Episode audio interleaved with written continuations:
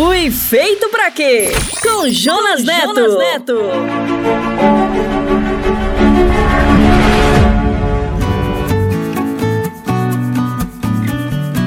Olá, você está conectado no Fui Feito para Quê? Eu sou o Jonas, muito obrigado por estar conosco. Este é mais um episódio da série Fui Feito para Quê? O oitavo. E hoje vamos entender por que você é diferente de todas as outras pessoas, porque você é do jeito que é, porque igual a você, só você. Vamos descobrir porque você é uma edição limitada, única. Esta série é uma jornada na busca do plano e do sentido para a sua vida, baseado na palavra e na fé em Deus. Temos aprendido muitas coisas juntos e queremos agradecer por sua audiência e comentários. Continue comentando e enviando suas dúvidas, queremos saber sua opinião sobre o Fui Feito para Quê. E para começar, gostaria de chamar o nosso parceiro, o pastor Paulo Matos, e hoje ele irá responder a pergunta: O cristianismo realmente transforma as pessoas? Responde aí, pastor Paulo.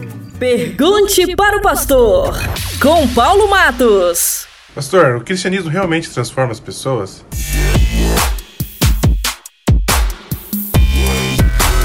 Eu ouvi uma frase uma vez, não sei se é de Goethe, que dizia o seguinte: Não trate as pessoas como elas são, mas como elas deveriam ser. Nossa, que sabedoria! Você está lidando com pessoas frágeis, mal educadas, incompletas e elas não reproduzem coisas diferentes. Então, quando você olha para uma pessoa, ela pode chegar ao ápice dela como ser humano, com série de características positivas do bem. E você a trata como ela te tratou. Não. O problema não está com ela, o problema está com você em vê-la, em traduzi-la. Você sabe que Jesus uma vez encontrou homens comuns que viviam ao seu lado nas praias, nas ruas, nas montanhas. Depois de 30 anos, ele achou de escolhê-los para formarem a base da maior filosofia do mundo, com mais de 3 bilhões e meio de pessoas incorporadas a essa doutrina que nós chamamos de cristianismo. Não há nada igual, não há nada igual. Nenhum ismo chega próximo do cristianismo. E causa as transformações que o cristianismo pode causar na vida das pessoas. Agora você veja, ele tinha um Pedro, ele tinha um João, ele tinha homens normais, vivendo ou vivenciando as suas paixões internas, indomáveis, e Jesus as viu como não como eram, mas como poderiam ser depois de uma aproximação com ele. Olha que coisa interessante. Os chamou, os convidou para fazerem parte da base é, do pilotismo da sua igreja, da sua filosofia. Ele os tratava, ele não disse, eles farei de vocês pescadores, ó, pegar um anzol, uma linha e vai para o mar. Mas ele não quis dizer isso, ele disse, vocês serão fantásticos, vocês serão maravilhosos, vocês vão transformar o mundo a partir das pessoas que vocês entram em contato. Vocês vão contaminar pessoas como se fosse uma doença. E vocês vão pragmatizar na vida das pessoas o bem que eu estou lhes ensinando. Mas eles não aprenderam somente naqueles três anos e meio. Eles foram desenvolvendo, desenvolvendo, desenvolvendo cada vez mais. As palavras que Jesus lhe ensinava, os princípios que ele comunicava, ficavam internizados no cérebro e no coração. Daí faz o cristianismo muito forte. Qualquer filosofia pode ter a predominância de dominância, de subjugar. O cristianismo não subjuga. O cristianismo se oferece como servo. Então, o sucesso não é como eu te vejo, Pedro, nem você, João é como vocês poderiam ser. Que coisa maravilhosa. E assim, nós fomos contaminados pelos cristianismos, uns mais e outros menos, mas fazemos parte, estamos debaixo do guarda-chuva de Deus da filosofia cristã.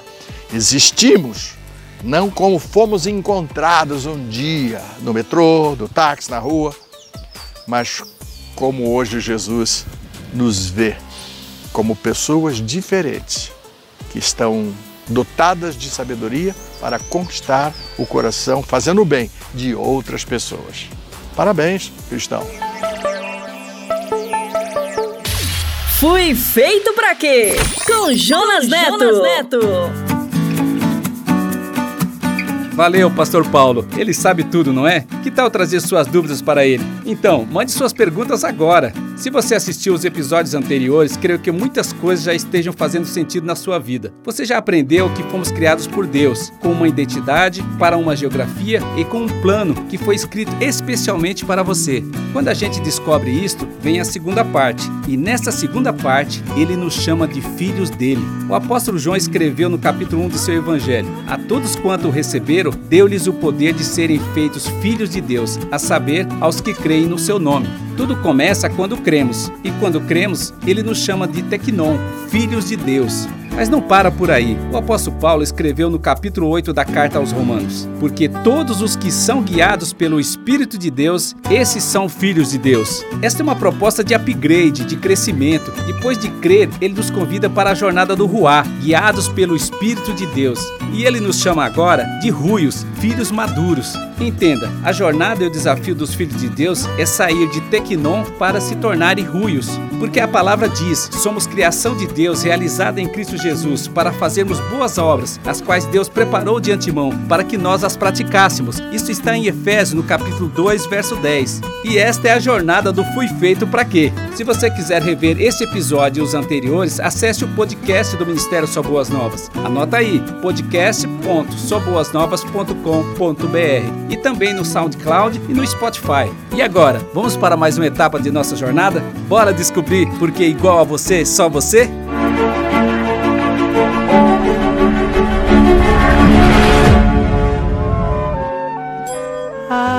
Quero, quero tanto que você me aceite do jeito que eu sou. Muito inibido, recatado, tímido, puro de amor. Ai, eu quero, quero tanto que você me aceite do jeito que eu sou. Arrebatado, atirado, rápido, sem pudor. Quantas pessoas nasceram no planeta desde a sua criação? Estudiosos falam em números em torno de 100 bilhões. Hoje somos mais de 7 bilhões. A cada minuto morrem 100 pessoas, mas nascem mais de 260 pessoas.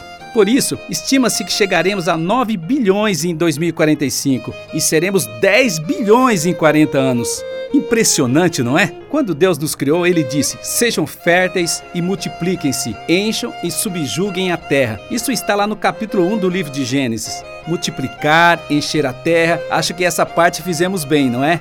100 bilhões de seres humanos absolutamente únicos, assombrosamente criados, diferentes um dos outros, diferentes como eu e você. Olha aqui, podemos ser gêmeos, parecidos, covers, mas eu posso afirmar uma coisa: igual a você, só você. Somos afinal bilhões de únicos e cada um com suas qualidades e talentos únicos. Porque você é criação de Deus, realizada em Cristo Jesus para fazer boas obras, que só você sabe fazer, do jeito que você é. Tem duas frases que eu adoro. A primeira ouvi de meu pai: Esse meu filho é único. Fiz e joguei a forma fora. A outra eu ouvi numa camiseta. I'm a limited edition. Eu sou uma edição limitada. É maravilhoso saber que somos diferentes, únicos, não tem backup, não tem cópia, ninguém jamais será igual a você. Assim, por sermos únicos, temos qualidades, dons, talentos que só a gente tem. Entenda isso. Tem coisas que só você pode fazer do jeito que você é. Por isso eu posso dizer: o mundo é melhor com você.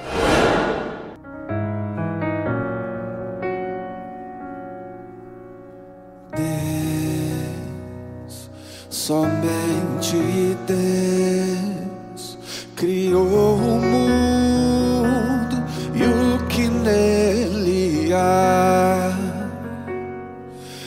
ser que pode respirar existe para mostrar a glória do Senhor. Deus, somente Deus, os seus mistérios pode revelar. Às vezes fico pensando por que existem tantas pessoas diferentes. Quando Deus nos criou, ele disse: Façamos o homem à nossa imagem, conforme a nossa semelhança. É estranho imaginar que fomos criados à imagem e semelhança de Deus. Tantas pessoas tão diferentes e algumas até meio esquisitas, não é? Essas diferenças produzem muitas discórdias, preconceitos, inimizades e às vezes até guerras. Mesmo assim, parecidos com Deus, como é que pode? A palavra é muito clara em afirmar que Deus não faz distinção entre as pessoas. O apóstolo Paulo escreveu em Gálatas, no capítulo 3: Não há judeu nem grego, escravo nem livre, homem nem mulher, pois todos são um em Cristo Jesus. Não importa como você se veste, sua cor, seu tamanho, seu gênero, seu sobrenome, sua idade, o time que você torce, de onde você vem, para onde você vai, o que você gosta e o que você não gosta, somos amados e abençoados por Ele, apesar de diferentes. Ainda assim, eu não consegui entender nossa possibilidade de semelhança com Deus. Foi aí que eu olhei para uma floresta, então eu entendi. Quando olhamos para uma árvore e depois para outra, elas são diferentes, mas quando olhamos para a floresta, aí vemos o todo, e o todo faz sentido. Somos tão diferentes, mas juntos somos a imagem e semelhança de Deus. Formamos o corpo, membros uns dos outros, completamos a imagem como em um puzzle, como em um quebra-cabeça. Entenda isso. O mundo é melhor com todas as peças. Eu, você e ele, diferentes, tão diferentes. Somos incompletos para completar o todo, para se completar um com o outro. O mundo precisa de você como você é, para ser melhor, para ser justo, para ser feliz, para ser a imagem de Deus. Não consigo ir além do teu olhar. Tudo que eu consigo é imaginar a riqueza que existe dentro de você. O ouro eu consigo só admirar, mas te olhando eu posso a Deus adorar. Sua alma é um bem que nunca envelhecerá. O pecado não consegue esconder a marca de Jesus existe em você. O que você fez ou deixou de fazer não mudou o início. Deus escolheu você. Sua raridade não está naquilo que você possui ou que sabe fazer. Isso é mistério de Deus com você. Você é um espelho que reflete a imagem do Senhor. Não chore se o mundo ainda não notou. Já é o bastante Deus reconhecer o seu valor. Você é precioso, mais raro que o ouro puro de Ofir. Se você desistiu, Deus não vai desistir. Ele está aqui pra te levantar. Se o mundo te fizer cair. Tem mais duas coisas. Você sabe do seu potencial e pode ter muitas habilidades, talentos e recursos. Afinal, você é muito especial. Mas eu posso afirmar uma coisa: você não pode ser ou ter qualquer coisa que deseja. A outra coisa é que, conhecendo o poder de quem nos criou, sabemos que não poderia ser em vão o fato de sermos únicos e dotados de valores que são únicos também. Há um propósito para tudo isso. Então eu posso afirmar outra coisa: você pode ser ou ter qualquer coisa que Deus deseja. Vou repetir: você não pode ser ou ter qualquer coisa que deseja, mas você pode ser ou ter qualquer coisa que Deus deseja. Porque ele mesmo disse: Eu sou a videira, vocês são os ramos. Se alguém permanecer em mim e eu nele, esse dá muito fruto, pois sem mim vocês não podem fazer coisa alguma. Isto está lá no capítulo 15 do Evangelho de João. E no capítulo 10 está escrito: As minhas ovelhas ouvem a minha voz, e eu as conheço, e elas me seguem. Você é uma obra de arte e livre para fazer com ela o que você quiser, ou até não fazer nada. Mas quando você não usa seus dons, você priva a humanidade das bênçãos que só poderiam ser compartilhadas através de você. Então, se você permanecer em Jesus como um ramo de uma videira, ele vai te ensinar a dar muitos frutos. E o principal fruto é entender, conviver e compartilhar nosso espaço com pessoas diferentes e únicas como eu e você, porque igual a você, só você. Esta é a celebração dos diferentes, dos únicos, assombrosamente criados por Deus para serem especiais. Você foi criado por Deus para um espetáculo maravilhoso. Faça da sua vida um canteiro de alegria e de oportunidades. Um espetáculo para você viver e aprender. E quando você errar o caminho, não se preocupe, comece tudo de novo. Apaixone-se pelo espetáculo da vida que você é e foi criado para ser, apesar de não ser perfeito. Olha, o espetáculo é você, o grande espetáculo da vida. Igual a você, só você. Vento de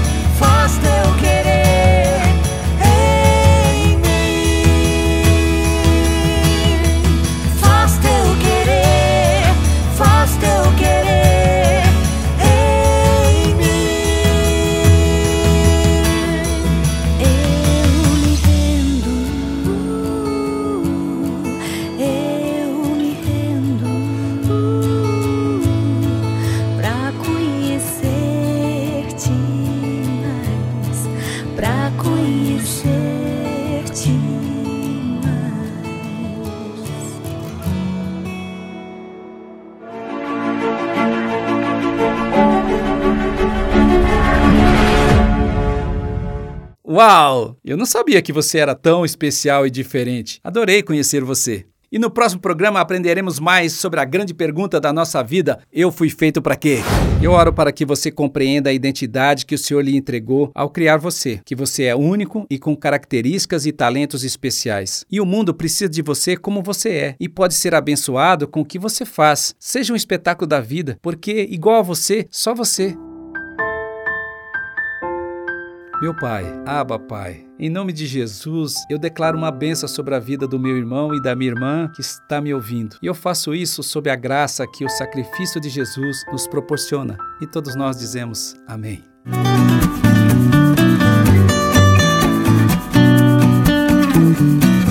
Se você quiser acessar esse conteúdo e os anteriores, é fácil. Acesse o podcast do Ministério Só Boas Novas. Anota aí, podcast.soboasnovas.com.br e também no SoundCloud e Spotify. Chegamos ao fim. Até o próximo episódio do Fui Feito Pra Quê. Não se esqueça de nos enviar seus comentários e dúvidas. Até lá!